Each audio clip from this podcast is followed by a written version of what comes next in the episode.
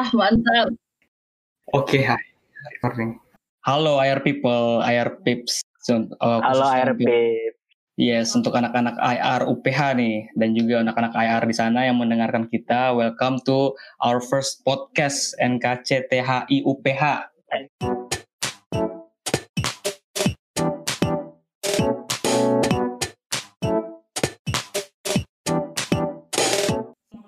people, air pips, what's up everyone? Jadi uh, selamat datang kembali di podcast kesayangan kalian nih, NKCTHI. Nanti kita cerita tentang hubungan internasional. Balik lagi bareng aku, Excel. Dan untuk hari ini aku bakal nge-host bareng cewek cantik ya dari um, Divisi Student Affairs HMPS HIUPH. Siapa tadi ya? Ayo dong, muncul dong.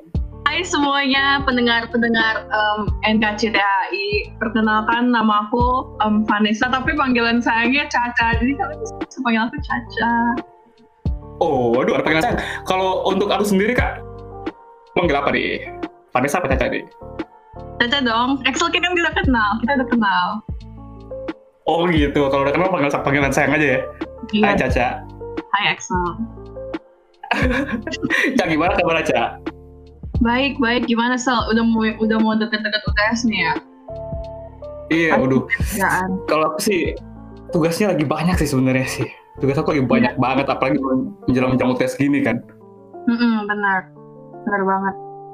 Oke, kita ini kan NKCDI kali ini spesial nih Sal karena collab sama uh, Department Student Affairs dari HPSI UPH ya kan? Yes, benar banget. Jadi um, karena biasanya kan PR yang host terus PR collab-collab sama yang lain gitu nah untuk episode keempat ini ini spesial banget sama seperti saya bilang kita collab bareng SA Student yeah. Affairs berarti ini kita bakal bakal ngomongin soal affairs affairs gitu gak sih Caca? Iya dong kita ngomongin kayak hubungan-hubungan gitu Waduh, seru deh kayak seru deh. Bakal seru deh ngomongin hubungan nih. Cuman ini hubungan ke arah-arah mana nih? Kasih tau temanya dong, biar biar air people di luar sana tuh tahu nih temanya apa nih. Apa tuh temanya kak? Oke, okay, jadi untuk NKCTI episode keempat ini, tema yang kita bawakan adalah relationship check. Let's chat with our lecturers. Yay! Oh, relationship check. Aduh, itu aja udah udah mantap banget tuh. Tapi aku mendengar kata lecturer. Ini beneran nih kak, kita bakal fight lecture kita nih. Iya dong, iya. Ini di sini udah ada dua lecturers kita yang sayang. Oh ya, bakal menemani kita untuk berbincang-bincang hari ini lah ya.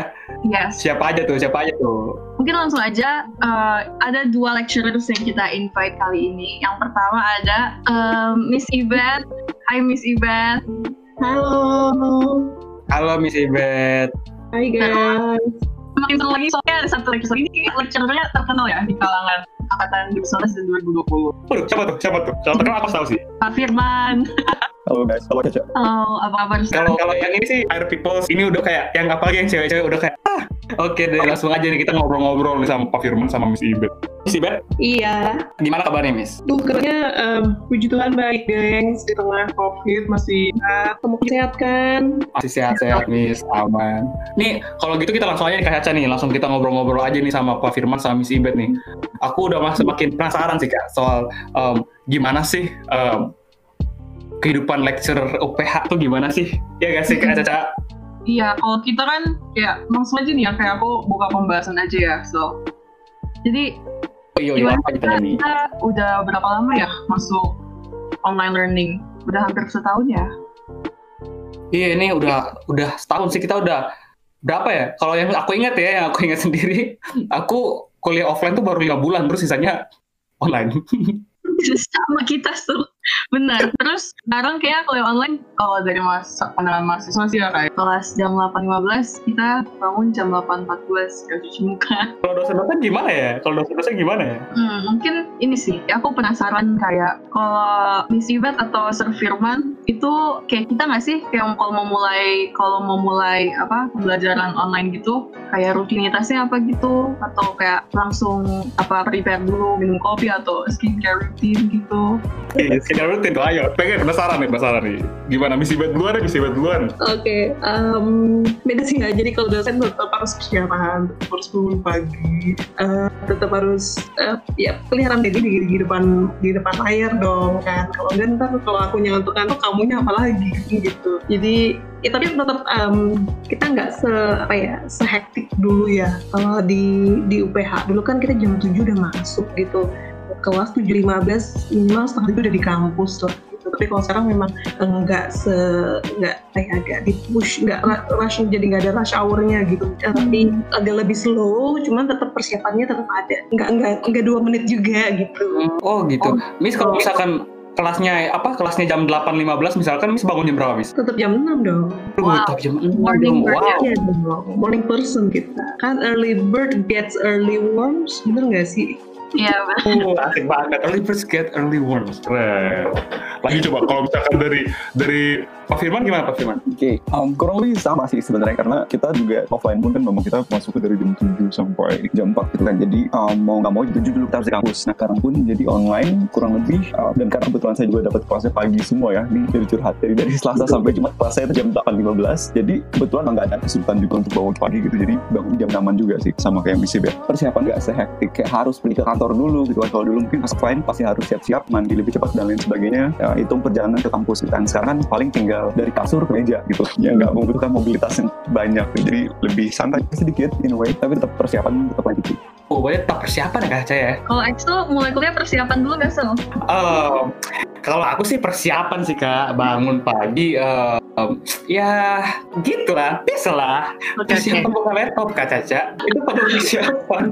Oh enggak. Persiapan tahu bangun dari kasur ke meja belajar. iya. Tapi tetap sih kalau misalkan kelasnya Pak Firman emang harus persiapan sih kan harus cari berita. Perlu teman-teman tahu ya Arif. Aku dapat Pak Firman di kelas jurnalisme. Jadi eh, setiap pagi tuh Pak Firman selalu nanya soal eh, berita terbaru gitu. Jadi aku sendiri juga harus cari berita gitu. Jadi kan persiapan. sebelum kelas ya. Eh, i- eh, eh, Ayo ketahuan. kadang-kadang kadang-kadang Pak, kadang-kadang Eh, kadang-kadang sebelum kelas kadang-kadang pas malam gitu loh pak. Kayaknya justru enakan cari newsnya sebelum kelas sih, biar up to date gitu nggak so. iya bener. Itu alasan alasan aku sih. Jadi kayak keren banget tuh bangun langsung dapat cerita dapat berita yang jam-jam 7.30 oh keren banget. Kalau kayak gitu berat dong kalau misalkan jadi dosen ya. Apalagi kayak misalkan kita ba- banyak bacaan kan dikasih banyak bacaan. Berarti dosen udah harus baca itu duluan gitu terus ketika kita di uh, apa mau mau belajar terus ada RPS-nya gitu RPS-nya udah siapin dari awal tahun gitu berarti berat dong jadi dosen gitu Iya, kayaknya kita jadi mahasiswa aja kayak ya lumayan berat sih sebagai mahasiswa pasti berat sih, tapi ngebayangin kayak dosen yang mempersiapkan. Kalau aku sih ya kayak seminggu paling ada 3 sampai 4 bab buku yang harus dibaca. Tapi ngebayangin dosen yang harus kayak dari awal bulan harus membaca satu buku gitu. Harus semuanya gitu Mungkin Makanya- pertanyaan pertanyaannya kayak nyambung ke oh mau gitu jadi dosen. Iya, kok mau jadi dosen gitu Pak sama Ibu? Gimana gitu alasan awal apa yang membuat Pak Miss Ibet sama Pak Firman tuh memikirkan untuk jadi dosen gitu? Coba Pak Firman. menarik pertanyaannya. Jadi um, kalau misalnya berat atau enggaknya kan pasti um, maksudnya kayak ada beban yang masing-masing lah karena kita pun juga sudah memilih untuk jadi dosen gitu kan ya. Tapi kalau misalnya mau cerita kenapa jadi dosen, awalnya pun nggak ada apa, nggak ada kepikiran sama sekali kalau boleh cerita gitu ya. Karena awalnya um, saya kuliah di HI UPH.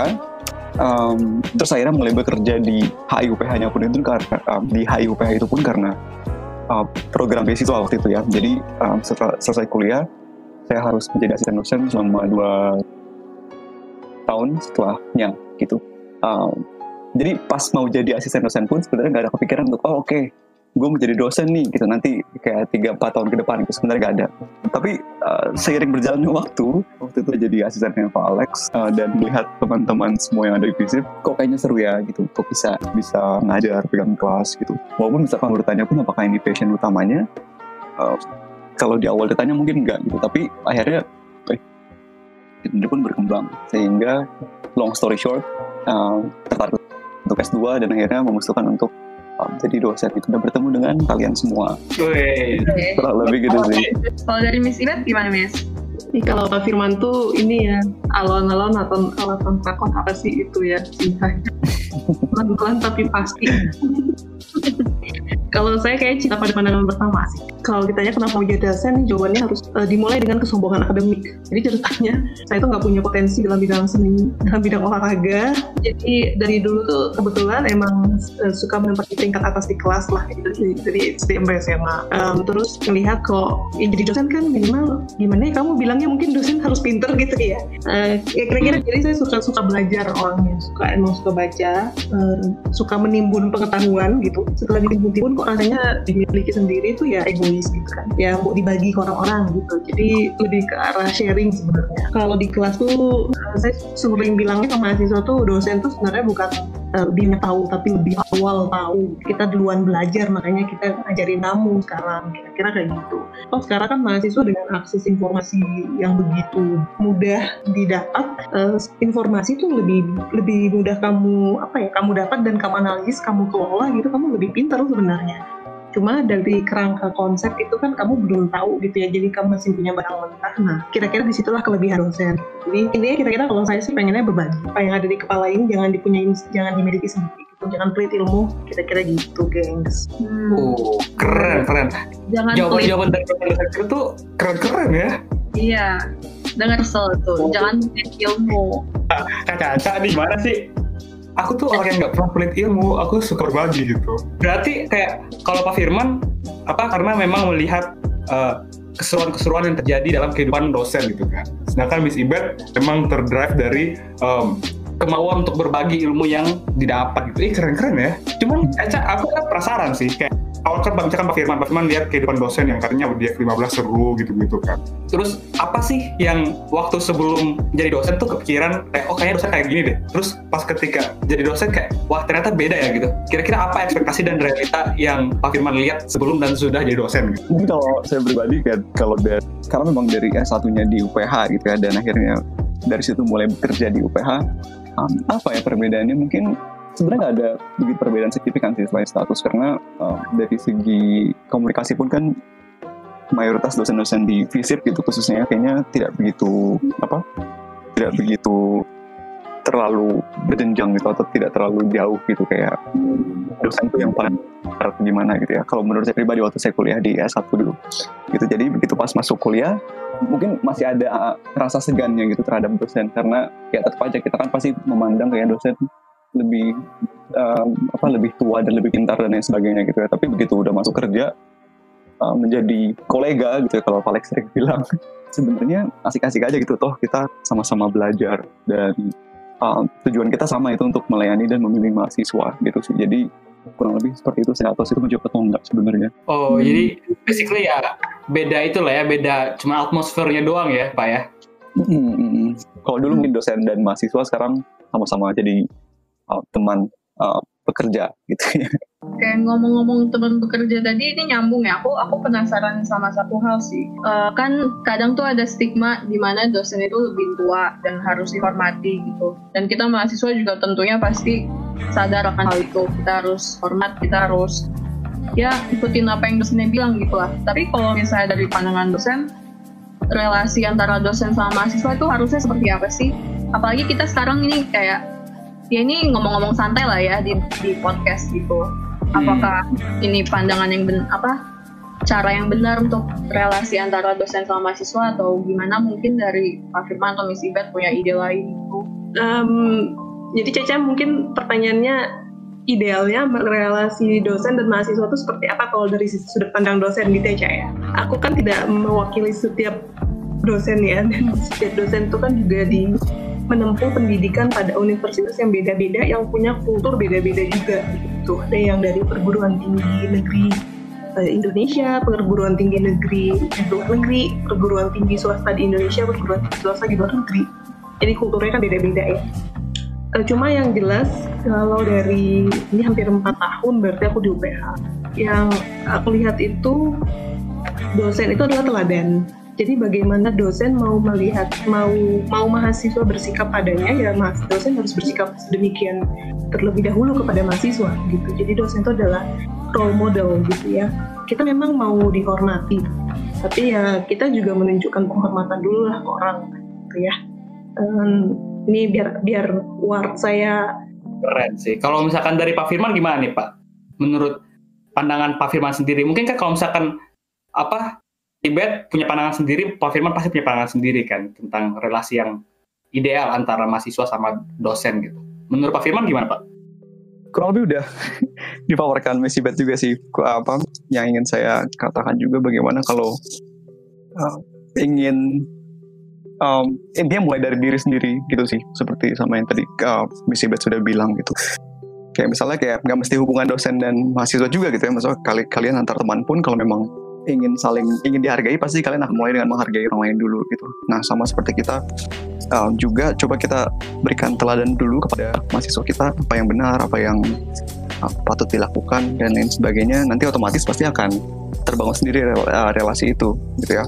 Uh, dan kalau menurut pengalaman saya pribadi hmm, sepertinya relasi hubungan yang dekat itu cukup penting gitu untuk uh, dari dari segala aspek gitu ya uh, antara dosen dan juga mahasiswa. Kenapa? Karena balik lagi kalau hubungannya bisa dekat gitu akan lebih gampang dalam dalam berbagai macam hal seperti dalam penyampaian pembelajaran gitu kan pasti nggak akan ada ngerasa takut gitu misalnya kalau masuk kelas dosen tertentu gitu kan atau mungkin malah merasa males atau merasa bosan gitu kan um, jadi hubungan yang dekat itu dan tetap profesional itu merupakan hal yang penting sih menurut saya.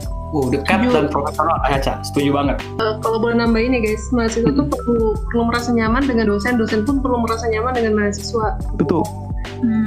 Jadi hmm. kalau nggak nyaman nanti kamu masuk kelasnya udah itu ya males dulu gitu ngapain hmm. telat aja gitu. Iya iya. Hmm. Kalau dosen mau mahasiswanya jangan telat ya dosennya jangan masuk kelas telat juga dong gitu kan ya mulai dari hmm. yang kecil kayak gitu lah. Keren keren. Kalau kalau gitu aku jadi tahu penasaran nih. Kalau menurut Miss Ibet sama Pak Firman, selain daripada um, relasi yang harus baik sama anak murid, anak mahasiswa gitu, kira-kira apalagi metode-metode yang Pak Firman sama Miss Ibet tuh lakukan untuk membuat kelas itu jadi makin menarik gitu. Siapa tahu kan sharing ini bisa uh, eh, NKCTI bisa didengar dengan dosen-dosen lain gitu. Siapa tahu caranya bisa pas banget untuk kelas tertentu gitu dan bisa diterapkan gitu kan. Ya tahu sih mungkin kalau saya masih kurang valid ya karena ini masih semester pertama saya benar-benar ngajar dan megang kelas itu kan semenjak balik um, dari S2 gitu. Um, tapi at least yang saya jadi masa masih sambil belajar juga gitu ya. Mungkin nanti Miss bisa tambahin yang lebih uh, banyak karena dia sudah sekitar 4 tahun di mengajar di UPH hmm, tapi salah satu yang paling saya sadari adalah bahwa persiapan dosen itu merupakan salah satu hal yang krusial gitu teman-teman ya. Kayak nggak mungkin dosennya masuk tanpa persiapan terus nanti malah bingung sendiri gitu.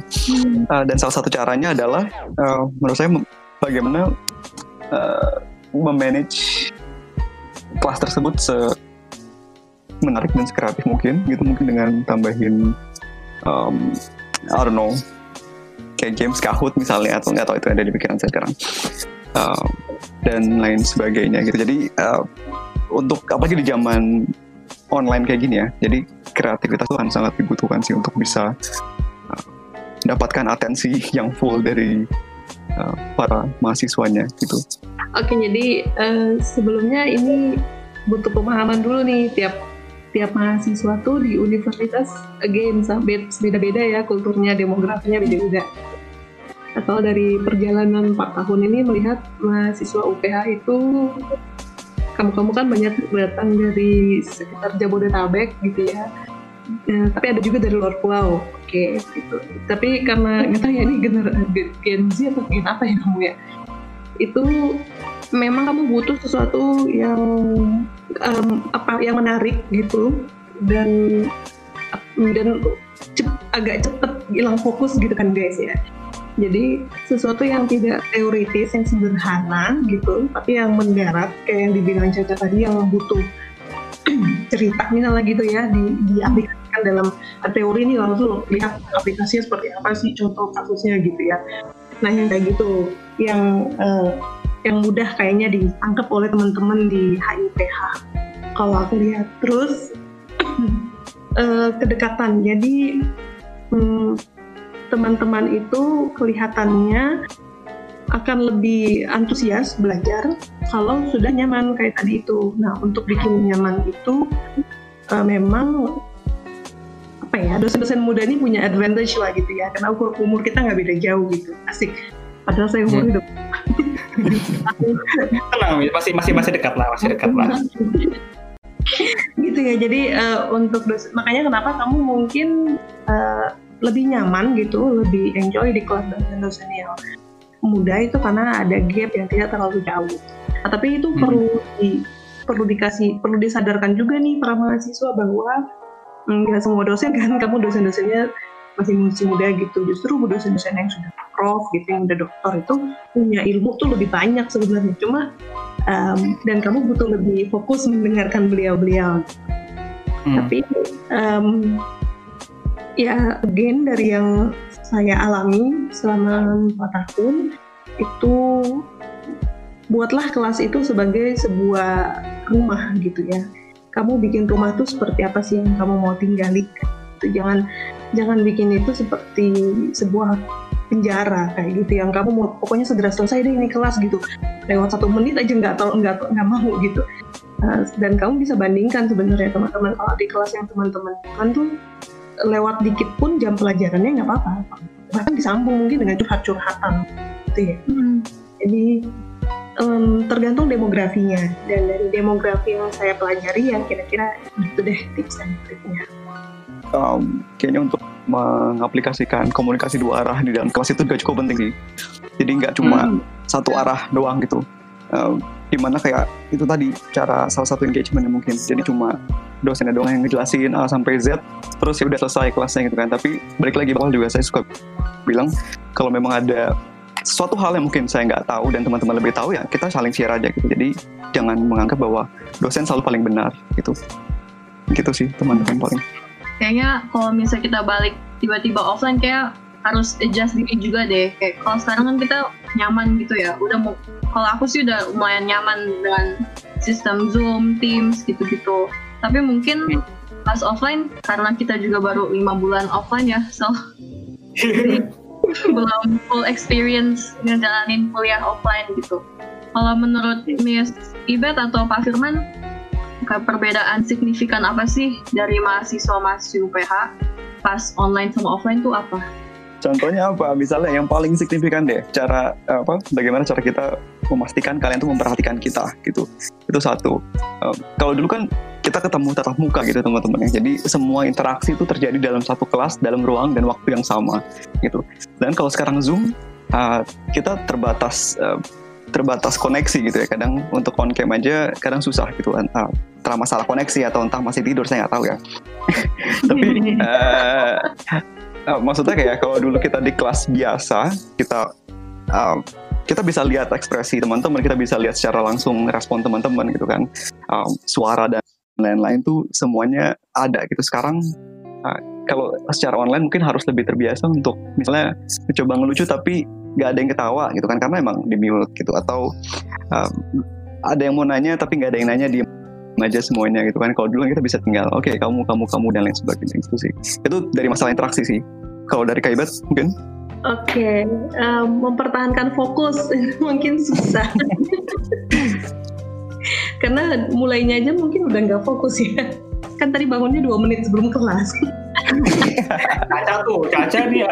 Ya, itu kan cuma contoh. Enggak, kamu kayak gitu ya.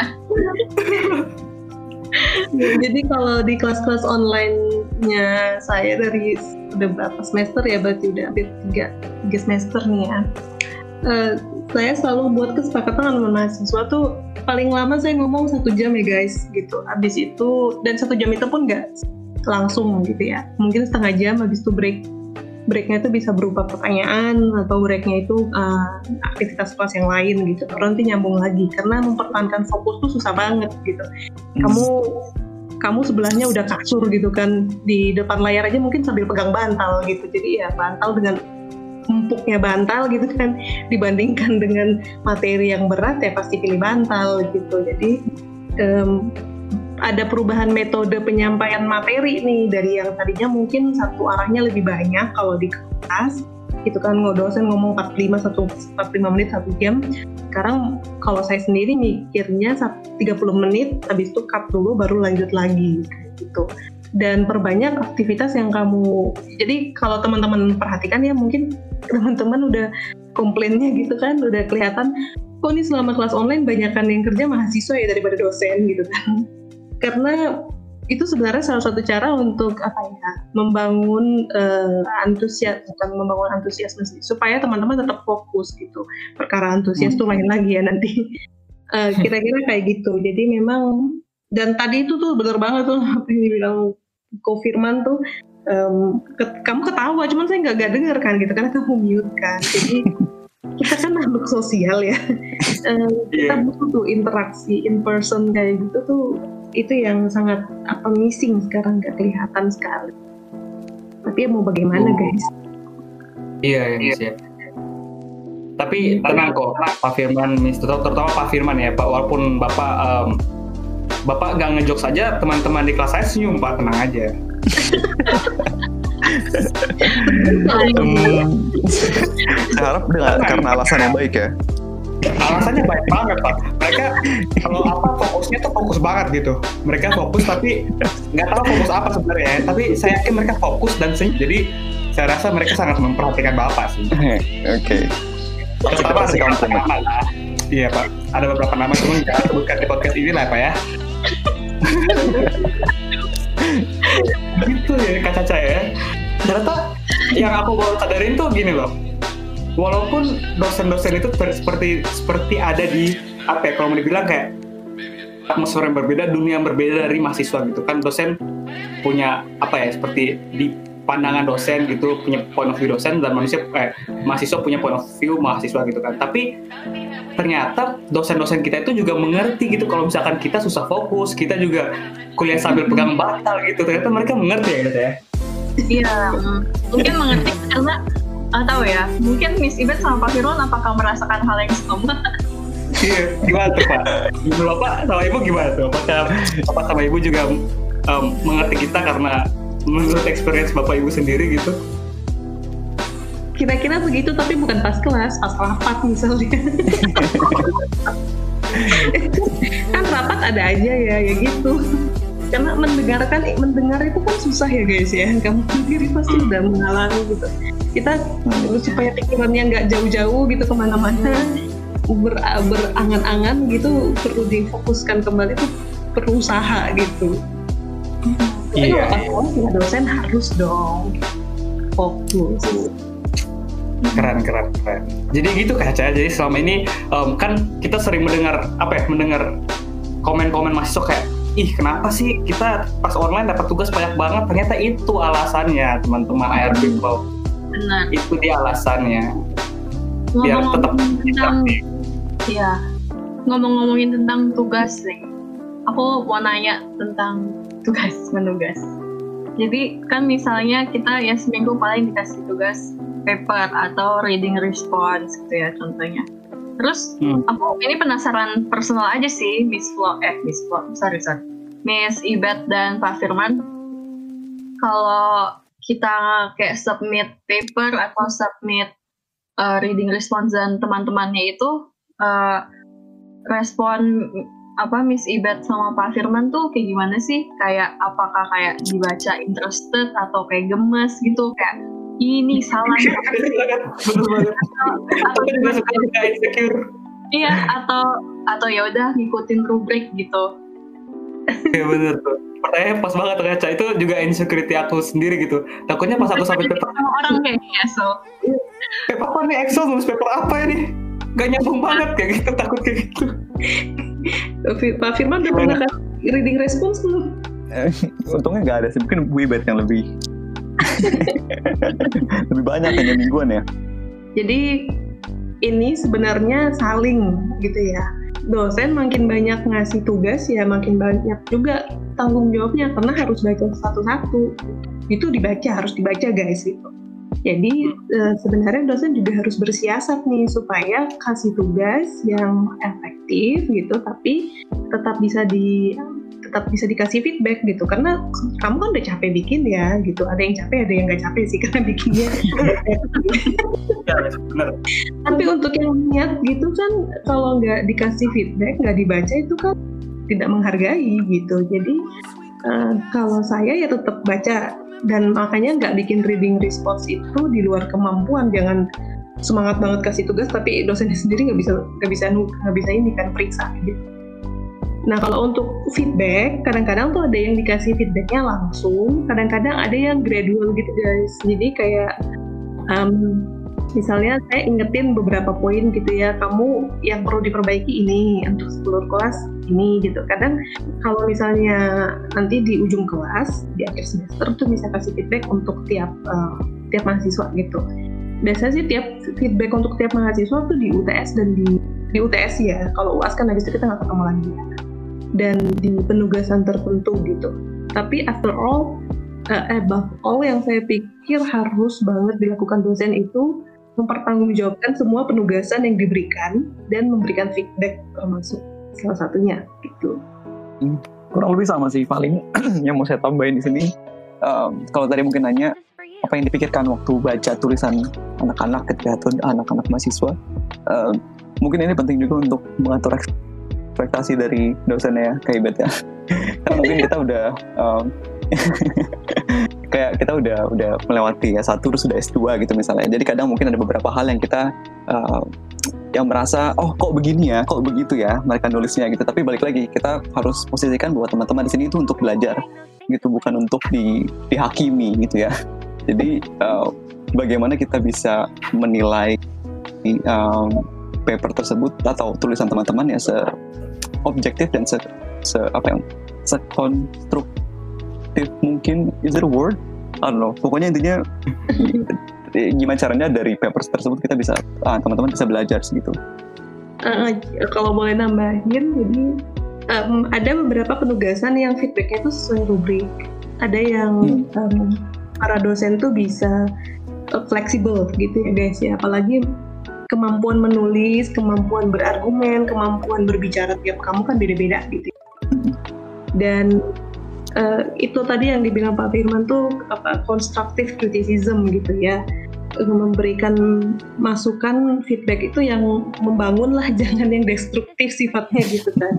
Kayak kamu kan kalau bikin LPG juga di, di di LPG kan ada bagian yang udah sukses ada yang needs improvement gitu kan bukan ya habis sukses kamu nulisnya bukan failure kan bukan kegagalan gitu tapi needs improvement gitu. jadi ya dari hal-hal yang sederhana aja gitu gimana supaya membangun supaya mahasiswanya tetap mau belajar. Kalau kita bilangnya hmm. udah salah salah salah salah ya hidupnya ntar salah terus gitu. Ngomong-ngomong soal pengalaman-pengalaman nih aku mau nanya dong. Kira pengalaman yang paling sangat-sangat berkesan gitu entah yang membuat uh, Miss Ibet sama Pak Firman mungkin senang banget atau mungkin marah banget atau mungkin kayak menggelitik banget gitu. Pengalaman apa sih yang paling berkesan ketika selama Miss Ibet sama Pak Firman uh, berprofesi sebagai dosen? Oke. Okay. Di request terus follow IG. oh, oh, follow bisa. Followernya banyak oh naik banget. Oh iya. Yeah. pasti dong. Apalagi dosen-dosen yang akrab sama mahasiswa pasti kayak miss accept dong accept dong gitu kan sih. Ih keren keren. Lagi tuh miss apa lagi? Apa ya? Nggak tahu sih lagi kayak karena saya masih semester pertama gitu ya jadi masih mungkin belum terlalu banyak pengalaman gitu. Mungkin satu hal menarik yang saya sadari itu adalah nggak um, ada satu hari yang sama gitu selama mengajar. Gitu. Jadi uh, itu yang salah satu yang menarik sih mungkin kalau di awal pas mau pas benar-benar di awal semester saya mikir kayak oh oke okay, um, kelas A gini nanti saya approach gini A B C D gitu kan ya tapi sering berjalannya waktu bahkan setiap minggu pun tiap hari itu akan berbeda gitu jadi nggak bisa di, dikasih approach yang sama kayak misalnya dari segi um, apa atmosfer kelas gitu kan pasti akan berbeda juga gitu. Hmm. itu menarik sih menurut saya hmm, oke okay. jadi saya sepakat sama Pak Firman nih, tiap kelas itu beda warna gitu. Kamu-kamu juga bisa lihat lah. Di kelas kan ada pasti kelas yang kamu sebutnya kelas ambis gitu ya. Atau mahasiswa ambis gitu. Ada kelas yang kalem-kalem aja ada yang enggak gitu. Biasanya sih habis habis UTS nanti tuh mulai mulai meredup gitu. Apalagi selama online ini. Uh, cuma kalau boleh sharing khusus untuk HIUPH dulu itu di awal-awal banget saya dan saya pernah ngomong ini langsung sama mahasiswanya gitu ya. Satu kelas nih. Um, kamu itu spoil uh, spoil rascal saya bilang kayak gitu ya. Orang-orang yang manja nggak nggak mau di dibangun kayak gitu saya bilang. Ini kebetulan kelas inter nih. Waduh kami angkatan berapa saya nggak bilang. Waduh waduh waduh waduh. Waduh. Aduh, itu di awal jadi itu di awal uh, itu maksud saya itu pemahaman saya di awal ke kelas itu cuma saya nggak ngomong di awal. Dan semester saya sengaja hold dulu nih. Saya saya tahan dulu gitu saya nggak ngomong ke kelasnya. Di tengah semester eh, seiring berjalannya semester saya lihat ternyata kelas ini tuh ada potensi kayak gitu. Dan kalau diarahkan sebenarnya bisa. Hmm, apa ya banyak pencapaiannya gitu. Cuma emang agak bandel aja gitu anaknya. Dan untuk yang bandel-bandel gitu kan Miss Ibe tuh kan nggak bisa marah ya gitu ya. Bisa kalau marah tuh diem. Saya kan nggak punya energi gitu buat marah-marah gitu. Kamu ini gitu? Nggak bisa gitu. Nah, tapi karena akhirnya udah melihat perubahannya gitu dan komitmennya di, di tengah semester tuh akhirnya saya ngomong jujur ke mereka. Bilang uh, you know what? The uh, the beginning of the semester gitu saya bilang kamu tuh ini gitu. Tapi akhirnya kamu menunjukkan bahwa kamu bisa mengikuti kelas dengan baik dan lulus semuanya. Artinya apa? Jadi um, sering banget gitu dosen masuk kelas melihat mahasiswa misalnya gondrong gitu kan. Atau kamu kan beberapa mungkin ada yang pakai tato misalnya gitu. Um, or anything lah pokoknya yang nggak common gitu ya. Kita menghakimi nih kita judgmental ke mahasiswa. Dan saya yakin juga mahasiswa juga menghakimi ke dosen. Tapi cobalah uh, get to know ya gitu. Dan jangan langsung pakai patok mahasiswa di situ aja. Jangan patok dosen itu di situ. Kasihlah ruang untuk uh, bertumbuh gitu. Nanti akhirnya akan kelihatan memang kalau dibimbing gitu. Dan kalau memang kita mau membimbing ya kalau dari sudut pandang mahasiswa kalau kamu mau mendengar dan kalau kamu mau belajar pasti kamu akan dapat sesuatu gitu. Jadi jangan menghakimi dari awal. Benar banget. Aku jadi apa ya pandangan aku terhadap dosen tuh akhirnya berubah gitu. Karena seperti yang saya tahu lah ya aku uh, kurang kurang bisa kurang bisa dekat gitu. Awalnya kurang bisa dekat sama dosen-dosen gitu. Karena entah kenapa dalam pemikiran aku itu kayak dosen benar-benar adalah orang yang harus saya beri batasan gitu. Uh, saya hormati sekali saya beri batasan gitu. Jadi kayak akhirnya jadi canggung banget sama dosen gitu. Mm-hmm. tapi setelah, setelah mendengar ini iya. Setelah Semoga mendengar ini kayak ya mengetahui kalau dosen juga sebenarnya pengen kita berrelasi dengan baik ya. Lebih yeah. enjoy dan juga saling respect satu sama lain dan mereka juga mengerti kita gitu kan. Semoga teman-teman yang dengar podcast ini juga dapat dapat perasaan yang sama ya sama kita ya so ya. Benar banget. Ya dosen kita tuh sangat menyayangi kita guys. Oh. mereka pengen pengen kita berkembang menjadi manusia yang lebih baik. Yes. Amin. bertumbuh jangan berkembang aja ya. Nanti gendut kayak aku Oh iya, bertumbuh dan berkembang. bertumbuh dan berkembang. Oke, okay, untuk menutup podcast kali ini, sebelum kita tutup, aku pengen tahu nih, apakah uh, Miss Ivel atau Pak Firman punya sepatah dua kata untuk para pendengar NKCTAI, untuk para mahasiswa okay. HPH? Untuk air people semua di luar sana. Jadi kalau boleh ngerangkum aja gitu at least pembicaraan kita hari ini dan ini juga merupakan satu wadah yang bagus juga ketika bagi teman-teman mahasiswa sekarang untuk bisa mungkin ngobrol-ngobrol dengan um, dosen gitu. Ya mungkin satu hal penting yang bisa di um, apa didapatkan sini adalah bahwa dosen itu adalah manusia, gitu ya. Jadi um, jangan apa jangan takut untuk mengenal lebih dekat dosen tersebut gitu karena teman-teman juga butuh kemampuan itu untuk bisa uh, mengenal tipe dosen ini tuh akan akan seperti apa gitu. Karena tiap dosen pasti punya tipenya masing-masing gitu. Dan saya rasa itu akan menjadi sangat penting bagi teman-teman mahasiswa semua untuk bisa kenal dosennya lebih lanjut dengan cara apa. Ya dengan cara uh, cari tahu uh, lebih dekat lagi gitu. Jangan jangan keburu takut duluan. Jangan menganggap kayak oh dosen itu dewa gitu. Dosen itu sesuatu yang harus takuti gitu tapi kalau teman-teman udah tahu celahnya oh dosen ini ah, begini begini begini gitu ya. Cara pendekatan seperti ini. Itu pasti akan lebih mudah juga dan akan lebih nyaman ke dua belah pihak baik dari teman-teman maupun dari dosennya sendiri. Itu sih mungkin sedikit dulu. Iya aku jadi aku nggak tahu ini mau dimasukin di mana ya. Aku jadi keinget dulu waktu S1 tuh ada mm -hmm. um, pen, mengetahui karakter dosen tuh penting banget juga sih.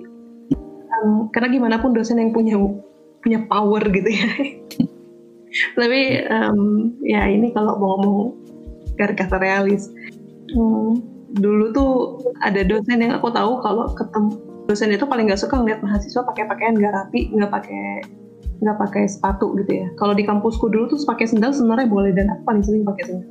Tapi karena aku tahu dosennya itu nggak suka lihat mahasiswa pakai sendal dan harus pakai sepatu, jadinya aku pakai sepatu terus setiap kali di kelasnya dosen ini dan selalu berpakaian rapi pakai kemeja eh dapat A tuh gitu. Itu nggak baik sih guys. Itu itu kata orang realis banget. Ntar lagi kan kamu belajar teori HI ya. Oke okay, closing statementku adalah um, kamu bisa belajar di mana saja dan dari siapa saja. Dalam hubungan uh, dosen mahasiswa dosen belajar dari mahasiswa dan mahasiswa belajar dari dosen. Tuh. Kita ini sebenarnya uh, tidak banyak perbedaannya. Dosen cuma lebih awal tahu dari mahasiswa. Tapi bukan berarti mahasiswa tuh nggak punya pengetahuan. Kadang-kadang mahasiswa tuh yang malah menginspirasi dosen, kayak gitu ya. Jadi uh, tetaplah menjalin hubungan yang uh, saling menghormati dengan dosen, tapi jangan tutup ruang untuk um, interaksi sosial gitu karena dosen juga butuh tuh mencari um, hubungan yang apa ya yang ringan gitu sifatnya yang nggak melulu akademis gitu yang non akademis dengan para mahasiswa itu justru di situ kita refreshing dan di situ kita malah saling mengenal lebih dalam. Ketika dan jadikan kelas itu kalau bisa sebagai rumah. Kira seperti itu. Thank you. Keren keren. Ingat cak kita harus mau untuk terbuka sama dosen dan mengapproach dosen juga gak perlu takut-takut dan juga jadikan kelas sebagai rumah. Mantap. Benar. Benar, benar. boleh kita tutup dengan satu lagu dari Firman kali ya boleh banget, boleh banget. Ini bakal jadi spesial banget. Serba bisa loh guys, suaranya bagus. Kemampuan musiknya, musikalitasnya jangan di, jangan jangan kamu ragukan. And above all, kalau kamu yang di kelas inter, make sure kalau if you write anything in English, dia grammar Nazi. Jadi Pak Firman tuh orangnya detail banget ya guys ya. No komen deh. Oke, okay, kalau gitu sampai di sini saja nih podcast kita. Andaikan kita masih punya waktu, tapi ya begitulah ya. our people. Andaikan saja. Sampai di sini aja kalau gitu ya. Terima kasih Pak Firman dan Miss Ibet sudah mau hadir di podcast kali ini. Sama. Terima kasih banyak Pak Firman. Thank you guys for having us. Semoga para pendengar NKCTI juga bisa enjoy ya ngedengerin podcast ini sama kayak kita aku dan Axel enjoy untuk ngobrol bareng Pak Firman sama Miss Ibet. Ingat untuk nantikan um, podcast selanjutnya ini bakal muncul setiap bulannya. Jadi guys follow IG IG HMPS HI UPH dan juga follow NKCTI UPH di spot. Hampir ngomong yeah. spotlight. Bukan di Spotlight, tapi di Spotify. Bukan Spotlight, Spotify. Oke. Okay. Spotlight. Bye guys. Terima kasih sudah okay. mendengar. Oke, bye teman. Terima kasih sudah mendengarkan. Bye.